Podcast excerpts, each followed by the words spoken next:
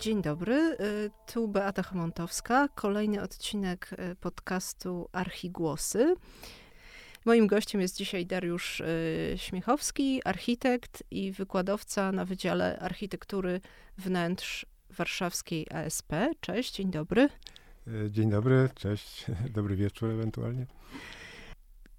Zajmujesz się zarówno w praktyce, jak i wykładasz też na ten temat architekturą zrównoważoną i byłeś e, także jednym ze współtwórców e, takiego bardzo znanego, przynajmniej w Warszawie, projektu e, Otwarty Jazdów. Ja dlatego do tego nawiązuję, bo to już było jakiś czas temu, że czasami, kiedy ze znajomymi organizujemy takie wycieczki architektoniczne po stolicy, zazwyczaj dla mm, właśnie osób związanych z branżą y, architektoniczną czy budowlaną, y, z reguły pada prośba, kiedy ustalamy program, żeby pokazać jakieś przykłady architektury ekologicznej, architektury zrównoważonej. No i wtedy pierwszą rzeczą, która przychodzi nam do głowy, bo Warszawa niestety chyba nie może się równać pod względem ilości przykładów takiej architektury z Berlinem, Londynem, Kopenhagą, e, Sztokholmem i tak. E, wtedy oczywiście pokazujemy jazdów. I ja tutaj tylko powiem, bo e, pewnie nie wszyscy z, z Warszawy nas słuchają. Jazdów, osiedle jazdów to jest naprawdę unikalne miejsce w samym centrum Warszawy, tuż obok właściwie dwa kroki od Sejmu, Senatu, rozmaitych ambasad. Teren, który wygląda jak mini wieś w środku miasta, znaczy teren zielony z y, dużą ilością drewnianych domków fińskich. Y, osiedle zostało zbudowane pierwotnie dla budowniczych, dla pracowników Biura Odbudowy Stolicy tuż po wojnie. w 1946 roku. No i przetrwało do czasów dzisiejszych. To jest też najbardziej chyba jeden z takich najbardziej y, atrakcyjnych finansowo Mm, terenów w Warszawie. Więc właśnie parę lat temu były zakusy, aby ten teren zabudować. Wówczas się pojawiła taka inicjatywa Otwarty Jazdów. I właśnie ty też w niej mm, brałeś udział. Czy dobrze robimy, czy to jest dobry trop, że pokazujemy właśnie, właśnie to miejsce jako przykład architektury zrównoważonej? No, w, z jednej strony bardzo dobry przykład, bo i fińscy architekci no nie wszyscy, ale są tacy specjaliści od, od architektury drewnianej, budownictwa drewnianego. Określają te domki fińskie jako ostatnie domki, jako ostatnie powiedzmy domy ekologiczne w Finlandii, no bo już takich e, też i tam y, dzisiaj nie ma, długo by o tym mówić, y, co wokół tego, jak to możemy rozumieć.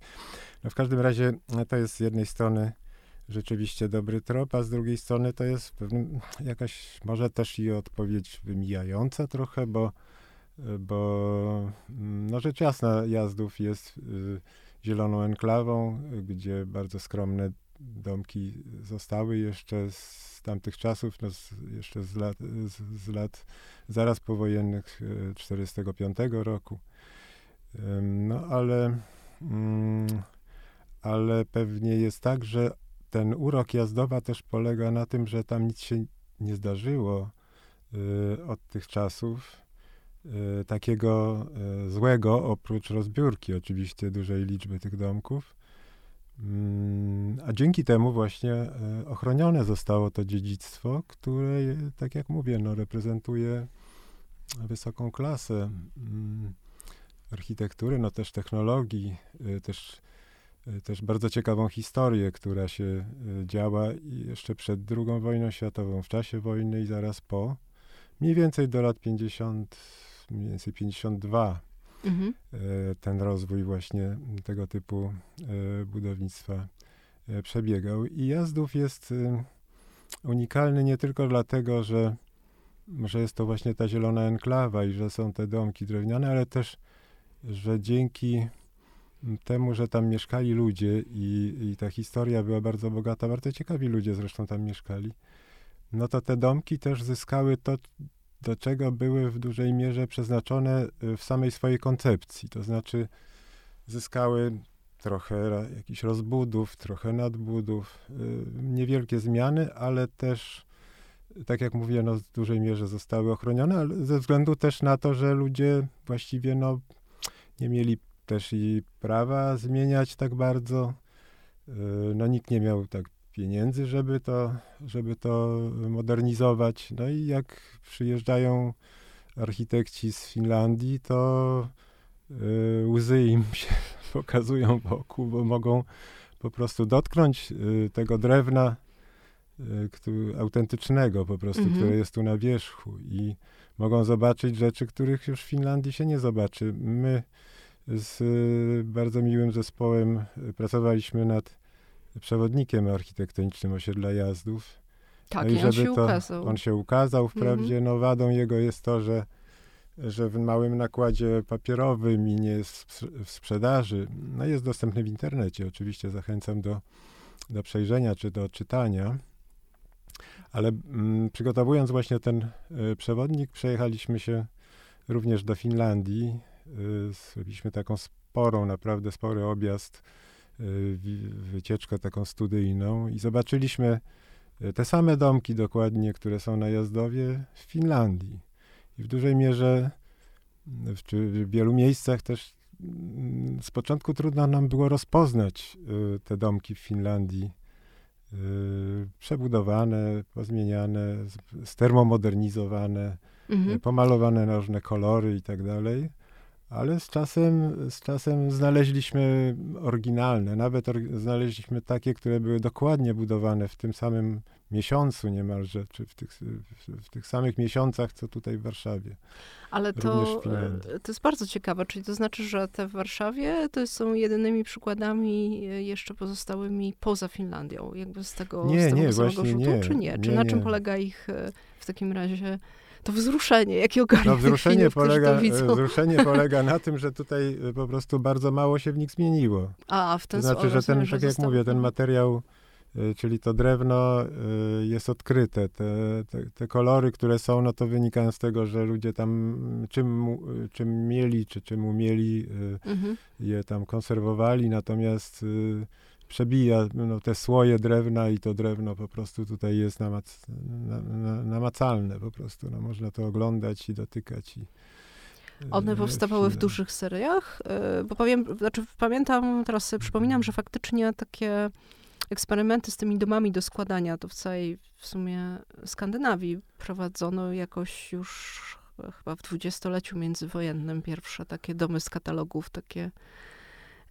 to były, to były duże serie, czy e, no różne typy? Jak to tak, wyglądało? Tak, tak. Ta firma, która, e, która, taka firma matka, która zajmowała się cały, całą tą produkcją i eksportem, Putalo Oi, ona mm, no, produkowała na cały świat. Także w Ameryce Południowej, czy, czy w, no, w Europie, w wielu miejscach, nawet w, Izraelu, czy no, w wielu, wielu miejscach na, na różnych kontynentach e, te domki jeszcze e, przetrwały. I e, Finowie, Finowie, nawiasem mówiąc, już od lat 70.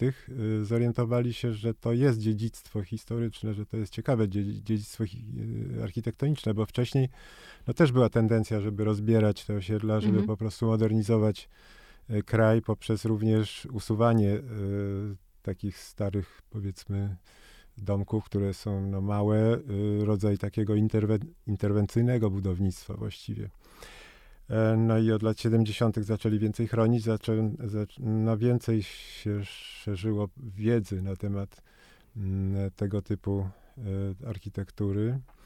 E, no i można się tu dokopać śladów też pro, projektowania wielkich mistrzów, jak na przykład mm, ten, te zespoły, które projektowały w Finlandii, no to były również związane chociażby z Alvarem Altos, fińskim architektem bardzo znanym. Mhm. One miały być e, w Warszawie przynajmniej rozwiązaniem tymczasowym, ale zostały na, na dłużej. Tak, one miały być na 5, później na mhm. 10 lat, y, jako takie tymczasowe. Okazało się, że ta tymczasowość trwa. Wprawdzie no, rozebrano masę tych domków, bo to nie tylko na Jazdowie one były, ale też na Polu Mokotowskim i też e, tak, po, na terenach pod Skarpą, tam gdzie jest osiedle szwoleżerów. Gdzie są teraz ambasady, no tutaj na, na mm, Jazdowie też zaczęto budować te ambasady i przy budowie właśnie ambasady francuskiej czy niemieckiej również rozebrano sporo domków. No sporo rozebrano również na Jazdowie podczas y, budowy trasy łazienkowskiej. Także to, co zostało, to jest te 27 y, domków, z czego kilka jest y, niestety pustostanów. Kilka domków jest zamieszkanych nadal przez osoby, które mają tutaj swoje mieszkania komunalne. No a część domków jest dzierżawiona przez organizacje pozarządowe i to, i to się zdarzyło w miarę niedawno, no gdzieś około 10 lat temu, 10 lat temu datuje się e, ta sprawa e, obrony osiedla przed, przed rozbiórką, no bo wtedy mm, podjęta została decyzja urzędowa o rozbiórce. Rozebrano wtedy cztery domki, no, był protest i w wyniku tego no, mamy sytuację, no tak stopniowo, ale mamy sytuację e, dzisiejszą, że kilka domków jest w gminnej ewidencji zabytków, całość układu urbanistycznego jest również w ewidencji zabytków. Także mm, zaczęto po prostu u nas też zauważać, a Warszawa nie ma bardzo wielu drewnianych, starych mm, budynków. Czy, można by na palcach jednej ręki pewnie policzyć takie takie znane przykłady. No jeszcze są jelonki, które powstały z kolei dla budowniczych Pałacu Kultury Radzieckich, ale po drugiej stronie miasta, więc jakby to jest zupełnie inna sytuacja, zupełnie inna lokalizacja, bo to jest Bemowo właściwie, więc dość daleko teraz przez metro przybliżone trochę. E, ale to są innego, to są inne domki. Tak, tam historia, mm. historia się pewnie no, przy, przy, rozwoju badań na ten temat się pewnie wyjaśni bardziej. No bo na Jelonkach są dwa, dwa rodzaje, można powiedzieć, tego budownictwa. Jedno, jeden to jest taki właśnie związany z y, Pałacem Kultury, drugi, dru, y, taka, takie, taka zabudowa podobna jak, no, jak rosyjskie budownictwo drewniane. Natomiast drugi typ to jest, to są prawdopodobnie z, z, niemieckie y, domy mm, prefabrykowane, także. Ale tak, to pierwszy w ogóle słyszę, to one no, powstawały równolegle? Ja nie chcę czy? na ten temat dużo mówić, bo okay. po prostu nie ma, nie ma jeszcze y, takich badań, które by pozwoliły to potwierdzić, natomiast y, znam osoby, które y, robiąc tam remonty, czy rozbierając części, po prostu natknęły się na stemple raczej e, nie, nie, nie fińskie. No właśnie. ciekawe, no proszę mhm. bardzo. Tak. No ale czy Jazdów jest, Jazdów rozumiem jest przykładem architektury zrównoważonej, można go no, tak zaliczyć, czy nie? Właśnie. Tak, wróćmy właśnie. Co mhm. mówisz, mhm. jak mhm. uczysz swoich studentów i tłumaczysz im, czym jest architektura zrównoważona? No tak, tu można by bardzo dużo. Teraz y, temat architektury zrównoważonej zaczął być, y, można powiedzieć, nawet i modny. No bardzo istotny, bo bo Zmiany rozmawiamy w momencie, kiedy jest, e, kiedy architektura musi odpowiedzieć na wiele spraw, to znaczy na, na sprawy klimatu, na sprawy wojny, na sprawy no, tych, tych wszystkich e, katastrof, które wokół nas i, i, i nas dotyczą. E, więc mm, gdyby chcieć mówić o Jazdowie, no to właśnie mówimy, że że to tak, y, są skromne domki. Gdybyśmy chcieli y, mówić pod kątem architektury zrównoważonej, no mamy pewną skromność w, tym. Y, mamy mm, materiał odnawialny, czyli drewno.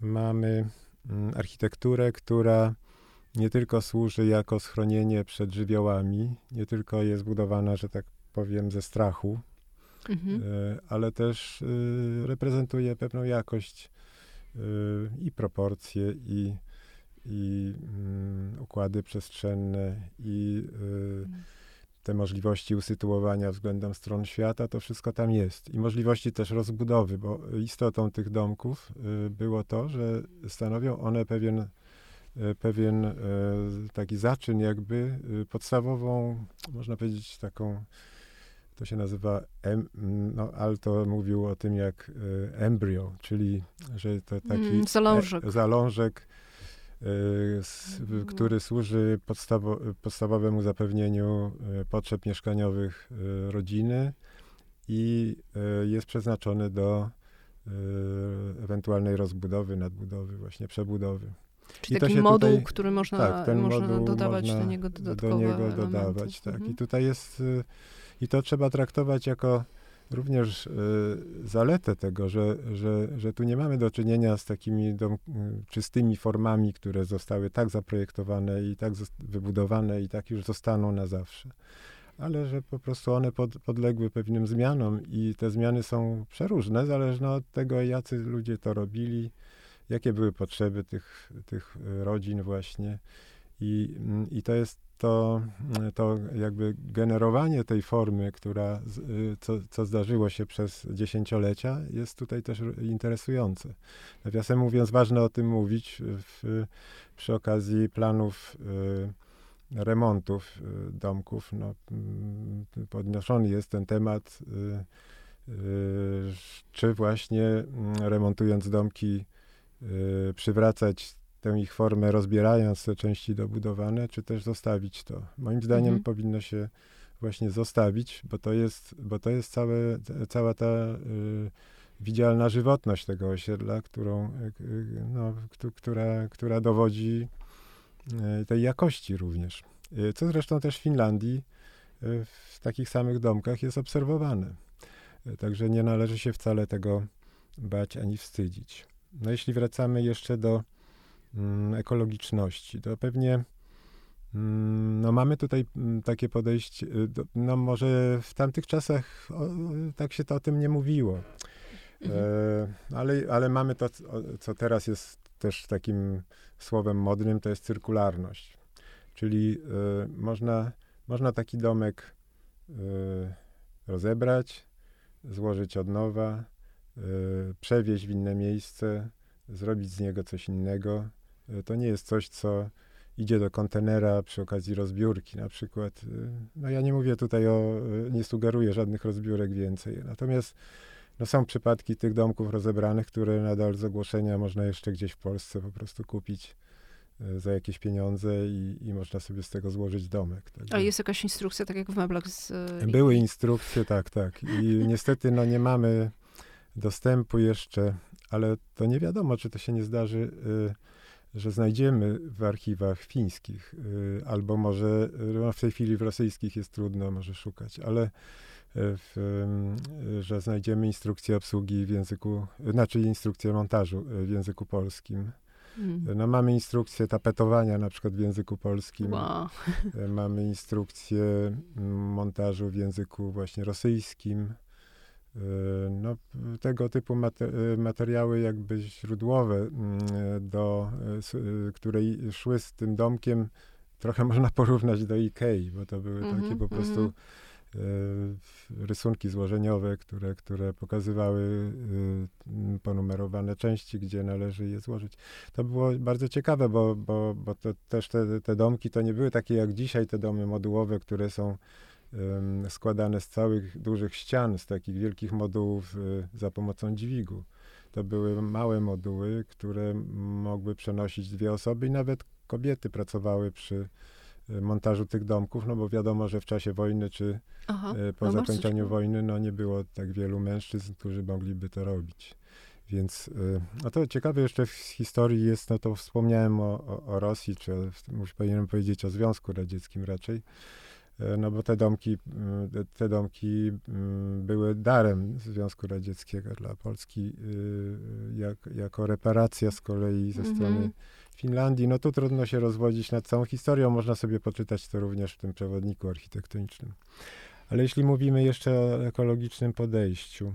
Mm, tam było dużo też inicjatyw, mhm. chyba kiełkowało właśnie z tego, co wiem, na Jazdowie, no bo też zieleń w mieście to jest stosunkowo nowy temat i on się, mam wrażenie, właśnie w Warszawie tam zaczął. Tam to pierwsze miejsce, miejsce ogrodnicy, różne tego typu inicjatywy. No tak, szkoła ogrodników miejskich. I, pszczoły i tak dalej, to wszystko gdzieś tam... Bujna Warszawa, to co, to, co tak. jest tutaj w Warszawie w ramach tych inicjatyw. Ja sam zresztą brałem udział w tej szkole ogrodników miejskich. Mm. Tak, to cały, cały odrębny, może nie odrębny, ale cała gałąź, y, y, o której można by opowiadać właśnie związana z tą ekologicznością. Bo, bo wiesz, bo ja właśnie jak myślę mhm. architektura zrównoważona, to pierwsze to mi się e, teraz jak myślę o tym w, w szerszym kontekście, to od razu widzę te różne wieżowce gdzieś w Hongkongu, powiedzmy, e, z takie wertyka z wertykalną zielenią. E, I nie wiem, czy to jest dobry trop. Co właśnie można pod tym hasłem zawrzeć? Czy na przykład nie wiem, beton, y, który można mm, też rozebrać, nie wiem, jakiś betonowy blok i z niego później zbudować domek jednorodzinny, to też jest architektura zrównoważona. Co, co jakby tutaj w, to, w, tym, w tym pewnie dość pojemnym mhm. worku się mieści?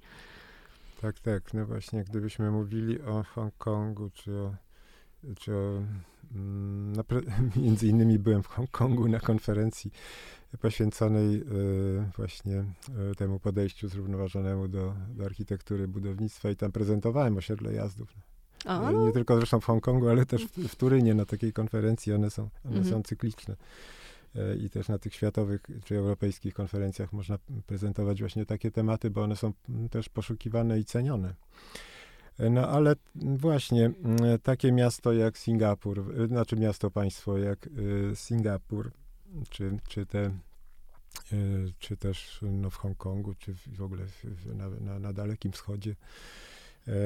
Ta, ta zabudowa, która, która nam się wydaje po prostu jakąś gigantomanią, no to też mm, oczywiście no, tamci mm, architekci czy, czy deweloperzy, mm, oni, oni też no, reklamują, czy też mm, no, w dużej mierze starają się też, żeby, żeby to było y, zrównoważone w bardzo wielu aspektach. No, gdybyśmy mówili o, o, o tym, co się, co się buduje z, jako konstrukcje żelbetowe, czyli no to na pewno nie, op, nie opłacałoby się pewnie demontować czegoś takiego i robić z tego domki. Natomiast opłacałoby się budować to na, na bardzo wiele lat przynajmniej.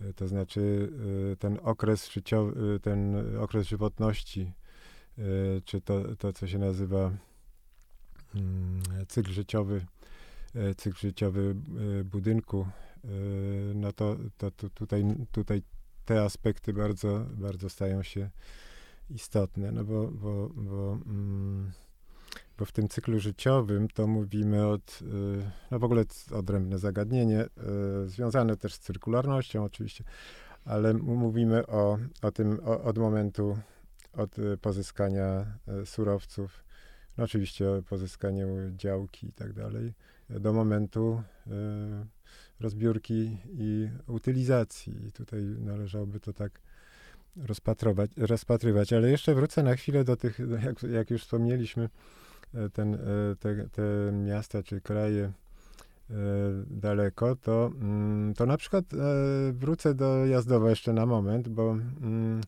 bo jest to taki rodzaj mm, architektury, jak wrócimy jeszcze do tych ogrodów, to, to istotną sprawą w, w tej architekturze zrównoważonej, czy takiej, teraz się by chciało mówić bardziej regeneratywnej, czy takiej bardziej aktywnie podchodzącej, e, to, to e, jest, jest to połączenie y, architektury z otoczeniem, takie aktywne połączenie, czyli gdybyśmy mówili na skalę domku czy domu, no to mówiliśmy dom i ogród, czyli to, co się dzieje na granicy domu i ogrodu, jest pewnie bardzo ciekawe, można takie porównać z podejściem permakulturowym, gdzie mhm. to, co dzieje się na, na obrzeżach, na granicach pomiędzy właśnie żywiołami, czy, czy na granicach pomiędzy wodą a lądem na przykład. To, a tutaj na granicy pomiędzy zewnętrzem a wnętrzem tu architektura y, współczesna, czy no, też nowoczesna, bardzo się tym zajmowała. To znaczy, w jaki sposób, w jaki sposób to łączyć, że to nie łączymy wyłącznie w, w, w tym podejściu, nie łączymy wyłącznie widokowo, ale staramy się aktywizować to połączenie, czyli możemy powiedzieć, że część ogrodu nam wchodzi do, do wnętrza, a wnętrze może nam wypłynąć na zewnątrz, że ta granica pomiędzy zewnętrzem a wnętrzem nie jest linią. Mhm. Czyli jest płynna po prostu. Czyli jest po prostu mhm. strefą. Mhm. Więc tutaj e, to. I e, jeżeli mówimy dom i ogród, to mówimy też miasto ogród. No miasto ogród było bardzo ciekawym zjawiskiem. Już stara koncepcja dość Stara też, koncepcja, prawda? ponad 100 lat też. No tu przyglądanie się tym miastom, ogrodom też jest bardzo interesujące, bo, bo one starały się połączyć zalety, ofer, ofer, oferować zalety życia miejskiego i wiejskiego.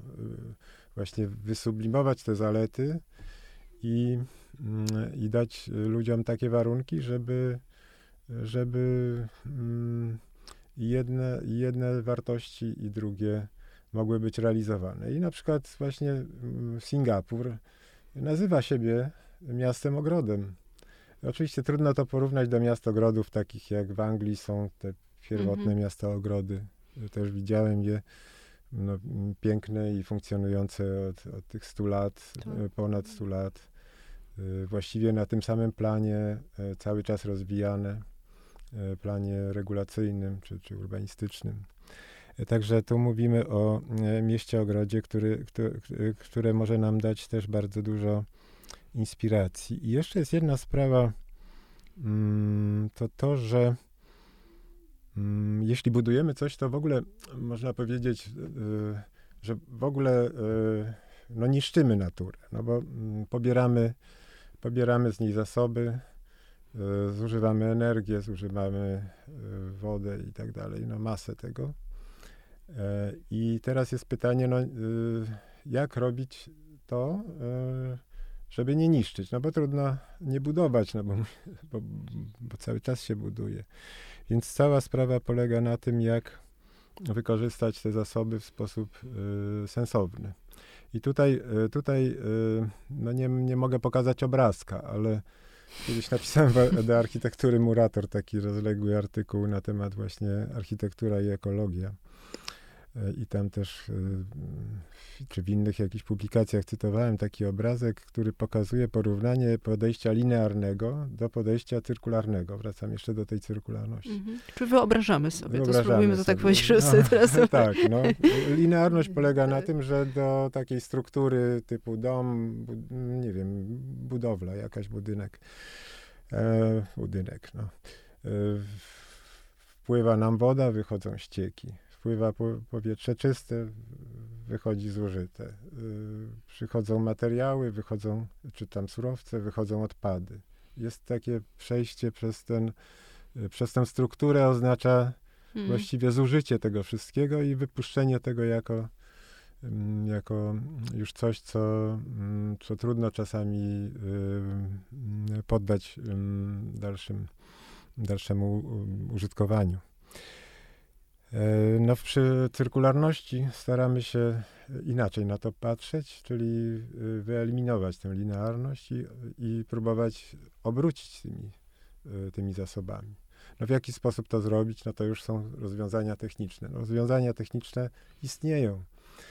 Te, te dwa rysunki, które stoją obok siebie i jeden z nich pokazuje podejście linearne, a drugi mhm. E, to podejście cyrkularne tak. E, czy, czy podejście polegające na zamykaniu obiegów, no to musielibyśmy to e, tak opowiadać, że w pierwszym podejściu linearnym mamy e, surowce, wodę, energię, które nam wpływają do tej struktury budynku, a z niej wychodzą odpady, straty energii, zużyte powietrze, ścieki, i, i mm, w dużej mierze nie możemy tego dalej e, wykorzystać. Natomiast w podejściu cyrkularnym możemy sobie, możemy sobie wyobrazić obrót e, zarówno energią, jak i e, materią. Czyli w przypadku energii, no to, mm, to pewnie no są sposoby wykorzystania energii, która zużywana jest w budynku e, po to, żeby na przykład ogrzać powietrze, które e, wentyluje ten, ten budynek. A możemy też zastosować e, część energii z, ze ścieków, które są wyprowadzane. Oczywiście te, te, te rozwiązania istnieją i można, można by je stosować, gdyby no jak mówimy, była wo większa wola polityczna, czy gdybyśmy byli już, że tak powiem, przyciśnięci tym jakiś czas temu bardziej niż, y, niż byliśmy, no bo wydawało się, że mamy bardzo dużo czasu, żeby spokojnie to rozwiązywać. W Polsce się mówiło, że że o ekologii to dopiero będziemy mówić, jak będzie większy dobrobyt i ludzie będą y, bogatsi, no to wtedy będzie można pozwolić sobie na takie luksusy. Ja obserwowałem już w latach 80, y, powiedzmy 80, to pamiętam, byłem w Stanach Zjednoczonych na wymianie studenckiej i głównie y, zajmowałem się oglądaniem rozwiązań właśnie takich proekologicznych czy Y, energooszczędnych, które już tam były zrealizowane od kilku lat wtedy. No, wynikały one z kryzysu naftowego, z, z wojny, która wcześniej się y, toczyła na Bliskim Wschodzie i y, sprawiła, że, że te wszystkie surowce były bardzo drogie i niedostępne. Czyli to jest tak, że co, dopiero kryzys zmusza nas, żeby w takim kierunku iść, ale a wcześniej myślimy, że to jest luksus. Czy to jest luksus właśnie tego typu budowanie? No, dla wielu ludzi chyba się wydaje, że to jest luksus. E, no, rozmawiałem właśnie też z takim architektem amerykańskim na temat rozwiązań takich niskotechnologicznych, jakie są też u nas teraz stosowane, e, typu budowa mm, z zastosowaniem E, jak mówimy, gliny, no, ziemi, czy, mm, czy surowców mineralnych i słomy i tak dalej, czyli to niskotechnologiczne, takie low-tech to się mówi.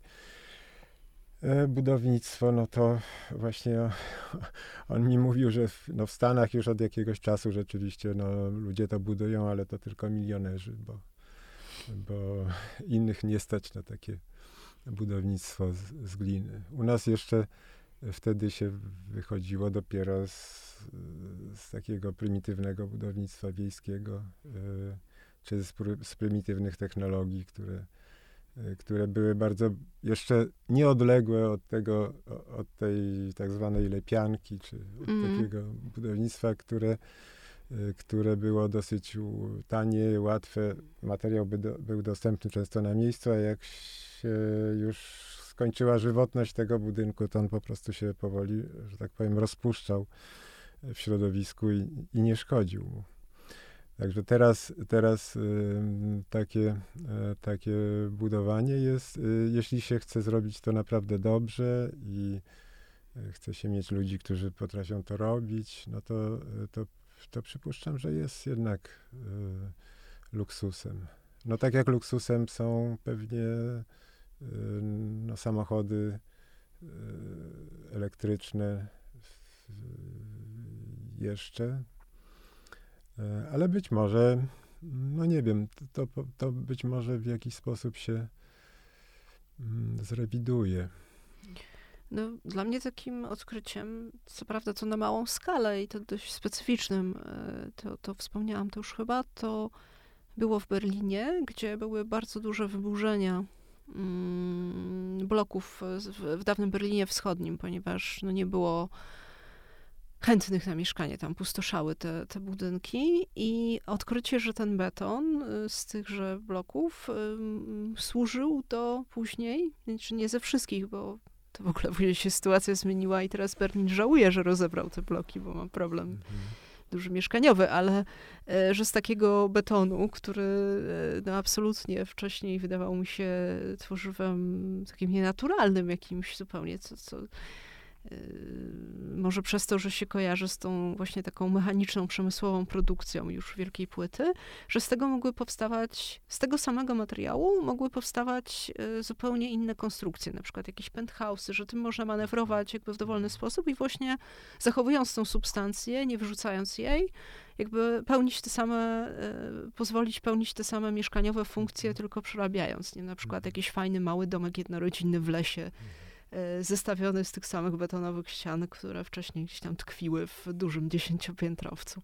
No tak, teraz jest może, no są różne tendencje. Mm, no na przykład jest sporo takich przykładów budownictwa z kontenerów. Mhm. E, jako, jako takiej sztyw, sztywnej konstrukcji, którą można ukryć, ewentualnie można wyeksponować. To też jest kwestia już koncepcji, czy kwestia estetyczna, co kto, co, co pasuje, co, co kto chce zademonstrować tym. Ale oczywiście, no to jest przykład tej recyrkulacji, czy też no, obrotu tą materią, no przecież Muranów właśnie, którym którym tak dużo się zajmowałaś i zajmujesz, no jest przecież przykładem tego, że tak, recykl na, recyklingu. Recykling na miejscu po prostu. Mm-hmm, tak, z gruzobetonu, jest, który tam wcześniej... Można powiedzieć, oprócz, oprócz jazdowa, można, pokazując Muranów właśnie, e, no mam sam taką cegłę po prostu w przekroju i pokazuję to ludziom, po prostu dziwią się, co to jest, co to jest. To bardzo ciekawie to wygląda. Jak takie ciasto jest, trochę wygląda tak. w przykroju, takie nie, niedopieczone. Trochę, jakby ciasto, trochę jak salceson. Tak, a właśnie, wracając do, gdzieś tam do początku mm, i powoli zmierzając ku końcowi naszej rozmowy, to, to właśnie, no to mamy jazdów, mamy muranów, to są takie nietypowe bardzo przykłady, ale czy jeszcze mamy y, w Warszawie czy w mhm. Polsce coś, co można by pokazać? Jeszcze mi przychodzi do głowy ogród na dachu Buwu, to był taki to była taka realizacja. Coś, co można pokazywać jako takie przykłady architektury zrównoważonej, którymi się możemy pochwalić. Hmm. No właśnie, to nie jest, nie jest, nie jest takie proste. Jest, jest yy, oczywiście, jak no. mówisz o buwie, to, to rzeczywiście bów jest yy, przykładem yy, architektury zaprojektowanej przez y, osobę, która y, ten temat y, drąży bardzo mocno, Marka Budzyńskiego, y, no bardzo zainteresowanego. Y, nie będę mówił tu za niego, ale w każdym razie y, taką, taką architekt, w skrócie może architekturą, która, która dąży ku podtrzymywaniu życia. I na pewno, na pewno pewne sporo aspektów buwu, typu zazieleniony, no ten zielony dach jako ogród czy park, taki już prawie, czy, za zieloni, czy zielone elewacje, czy też no, wiele względów tam, może tam też trwałość tego e, budynku, też m, pewna surowość, może m, takie uniknięcie e, nadmiaru wykończeń. E, te wykończenia, one pokazują szlachetność zastosowanych materiałów. No ten beton też jest tam odkryty m, bez potrzeby E, tynkowania, także tutaj mamy sporo tych aspektów, aczkolwiek ja się mm, zastanawiałem nad jeszcze innymi sprawami, mm, takimi, które w tej chwili no, można badać, e, w sensie na, już, na, już w fazie projektowania, w fazie koncepcji, już można badać mm, te sprawy zużycia energii, czy w ogóle zużycia zasobów, czy, czy tę analizę e, w całym cyklu życiowym można by prze, przeprowadzać. No są w tej chwili te systemy też, które służą w końcu certyfikacji mm, e, tych budynków, no głównie biurowe się chcą certyfikować ze względu na konkurencję, e, co działa, bo, mm, bo po prostu mm, budynek bardziej idący w stronę właśnie e, zrównoważoną jest bardziej ceniony, czy też czy też po prostu mm, obiecuje mniejsze czynsze, no bo mniejsze zużycie, mniejsze będzie zużycie zasobów. Mniejsze koszty w dłuższym okresie, tak? Tak, mm. tak. Y, także, także to, to się bardzo rozwinęło w tej chwili. Jeszcze, y, no, gdyby wracać do tego, co pokazywać. No, ja, ja też uczestniczyłem w ocenie, ocenie mm, dla Nagrody Architektonicznej Prezydenta Miasta Stołecznego Warszawy. Y, mamy takie koło architektury zrównoważonej w, przy oddziale warszawskim SARP-u. Mm, no i tam mieliśmy trochę kłopotu takiego, że przy, w, w, ramach tych zgłoszonych obiektów no trudno było y, znaleźć takie, które by miały na celu y, takie podejście. Ja nie mówię już o demonstracji y, takiej bardzo dobitnej. No mieliśmy wprawdzie przykład ciekawy szko szkoły w Wilanowie, mhm. która, która rzeczywiście miała e, sporo takich ciekawych aspektów i która, e, która chyba wskazywała też ciekawą drogę e, w ogóle mm, użyję takiego słowa propagowania tego typu podejścia, no bo ono jest najlepiej chyba prezentowane i propagowane wtedy, kiedy korzystają z tego młodzi ludzie, dzieci, młodzież. No mhm. bo oni w końcu są najbardziej zagrożeni, najbardziej pewnie mm, powinni być zainteresowani y, tym, żeby ta architektura się zmieniała. I tu nawiasem mówiąc, trzeba powiedzieć, że, że architektura i budownictwo to są, to, to są jedne z najbardziej inercyjnych y, gałęzi y, w ogóle. To znaczy, najtrudniej jest coś zmienić. W sensie zmienić postawy, zmienić podejście, y, zmienić technologię. Y, po prostu to, to bardzo wolno idzie mimo tego dużego postępu, ale nie ma takiego skoku, który by mm, obiecywał y, jakąś, jakieś radykalne y, zmiany w, w szerokim zakresie, naprawdę w dużej skali. Ale dlaczego tak jest? Hmm. Dlaczego tak jest? No przemysł, przemysł budowlany yy, no jest rozkręcony tak, jak jest rozkręcony. Bardzo trudno jest po prostu, yy, bardzo trudno tę machinę zawrócić, bardzo trudno ją, ją yy, zmienić. Oczywiście mimo nawet tego, że jest, jest zainteresowanie również w tych wielkich koncernach, które produkują i beton, i stal, i szkło, i tak dalej, ale, mm, ale możemy sobie wyobrazić, jak, jak gigantyczne są tego koszty środowiskowe.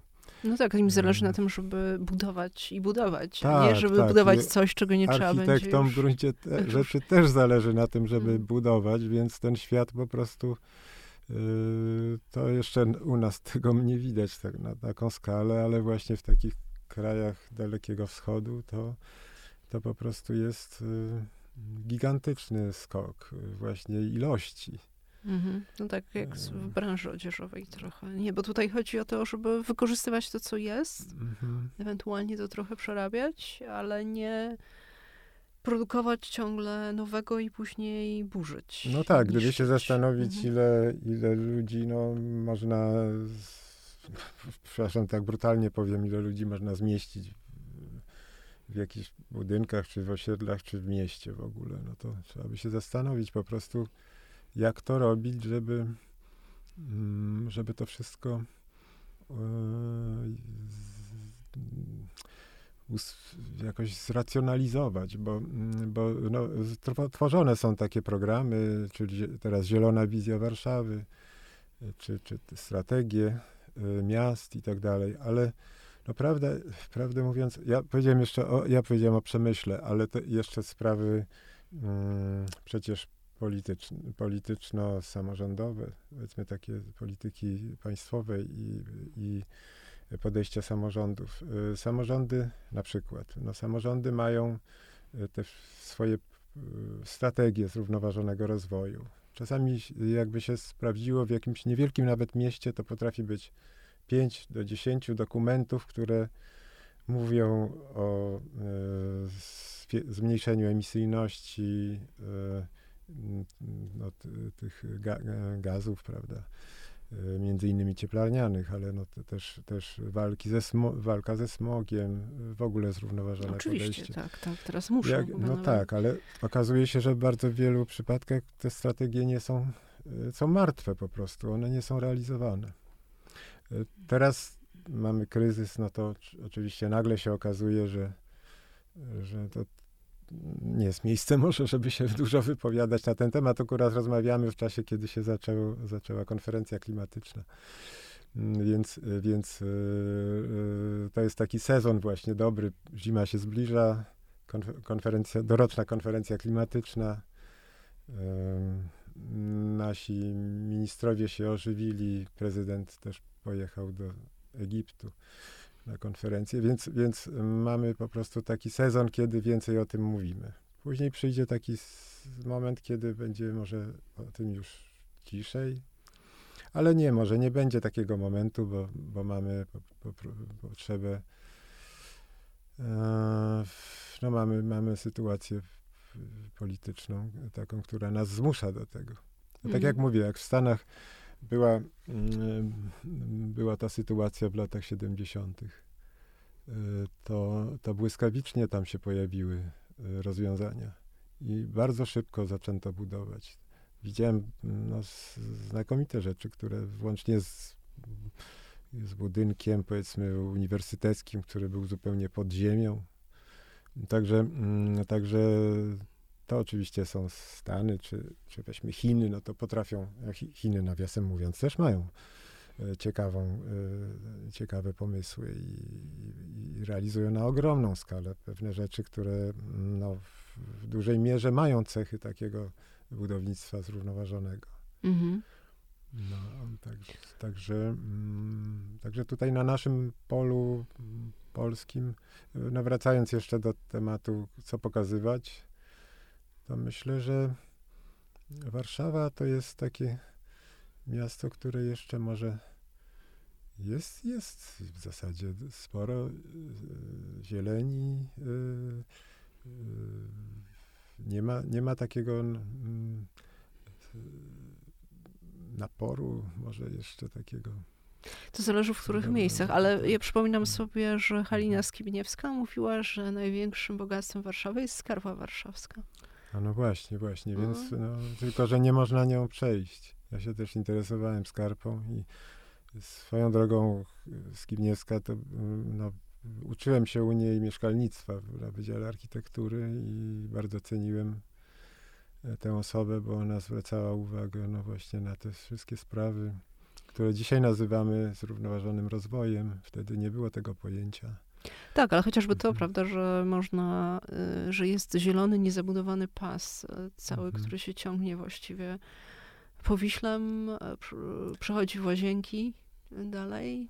To jest rzadkość. Znaczy Tak, faktycznie tak, w tak dużym mieście, że tam nie było, nie było zakusów, żeby coś y, z tym zrobić, to jest osiągnięcie i tego się chyba powinniśmy No właśnie, zakusy to cieszyć. były. Zakusy były. niezrealizowane. No, ale To nawet jakby się zobaczyło, co, co jeszcze przed odzyskaniem, czy w okolicach odzyskiwania niepodległości Polski, co tam było planowane na skarpie, jakie, mm, no, czy, czy w międzywojniu y, budynki ministerialne były planowane w, rozwi- w, jakby w rozwinięciu Sejmu. Także, także ta skarpa, ona, y, jeszcze wracam na chwilę do Jazdowa, no i ten Jazdów to jest tak na przecięciu, w końcu on, ta- ulica Jazdów tam się, się przecina z ulicą Wiejską, tam była ulica Piękna i ulica Zdrowa. Piękna, Wiejska i Zdrowa. I to, i, i, to- I to skrzyżowanie z ulicą Jazdów, to właśnie jest skrzyżowanie tych ulic. Już Zdrowej nie ma tam, bo jest Myśliwiecka, ale Piękna i Wiejska zostały. I to definiowało właśnie ten, ten obszar i, i też definiowało tę skarpę. No wielki żal, że skarpą jeszcze się nie da tak przejechać rowerem czy e, przejść spacerem bez przeszkód. Mhm. I to No, jest tam różne są ścieżki wydeptane. Zadanie to dla mm, jednak do, do odrobienia po prostu w Warszawie i o tym się trochę mówiło i, i mówi, była tak, tak, ten pomysł Warszawskiej Drogi Kultury, który trochę uruchamiał jakby te instytucje kultury właśnie w, w, w pasie skarpy, e, co miało też sprawić, że, że w tym momencie, kiedy te instytucje się otwierały, na ten e, festiwal e, ludzie po prostu mogli więcej penetrować właśnie te, te miejsca. I e, skarpa to jest rzeczywiście wielki skarb. No, tak jak mówimy o Jazdowie, też jest wielki skarb. I to, I to, że to wszystko jest różne też, to jest bardzo istotne, ta różnorodność. Że to Jeszcze nie jest dziki jeden brzeg rodzaj Wisły sobie parku. przypomniałam. No właśnie, tak, dziki jeszcze brzeg. dziki brzeg Wisły No, też jest. Też brałem udział w warsztatach kiedyś na SGGW, gdzie się mówiło właśnie o tym, y, czym, czym te dwa brzegi się różnią i jak wyostrzyć te charaktery tych brzegów.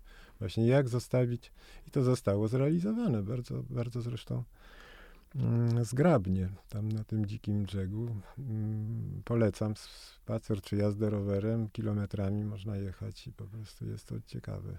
I ptasie radio jest zawsze. No właśnie. tak.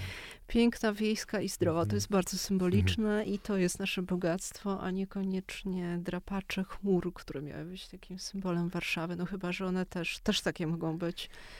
Zrównoważone, ale to już inna historia, nie te chyba o tych, o, o których teraz myślimy. E, bardzo dziękuję. Moim gościem był e, Dariusz Śmiechowski, architekt i również wykładowca na Wydziale Architektury Wnętrz e, na Akademii Sztuk Pięknych w Warszawie, który zajmuje się także w sposób czynny architekturą zrównoważoną. No tak, teraz prowadzę na Wydziale Projektowanie Partycypacyjne, o czym nie mówiliśmy, y, ale to jest temat odrębny troszkę może, ale dużo związany z architekturą zrównoważoną, bo on, bo on y, wspiera ten y, filar społeczny zrównoważonego rozwoju. Projektowanie partycypacyjne, które polega na tym, że mm, studenci wspólnie z użytkownikami przestrzeni projektują głównie przeprojektowują czy transformują pewne przestrzenie. I tutaj nam się udaje w dużej mierze y, włączać też w nurt y, y, zrównoważonego projektowania, bo ten filar społeczny właśnie. E, czyli kolejne generacje może będą miały już inne podejście do projektowania. E, raz jeszcze dziękuję za przyjęcie zaproszenia. E, Dariusz Śmiechowski był moim gościem, a to był kolejny odcinek podcastu Archigłosy dla Vogue.pl. Ja się nazywam Beata Chamontowska i dziękuję za uwagę. Dziękuję bardzo.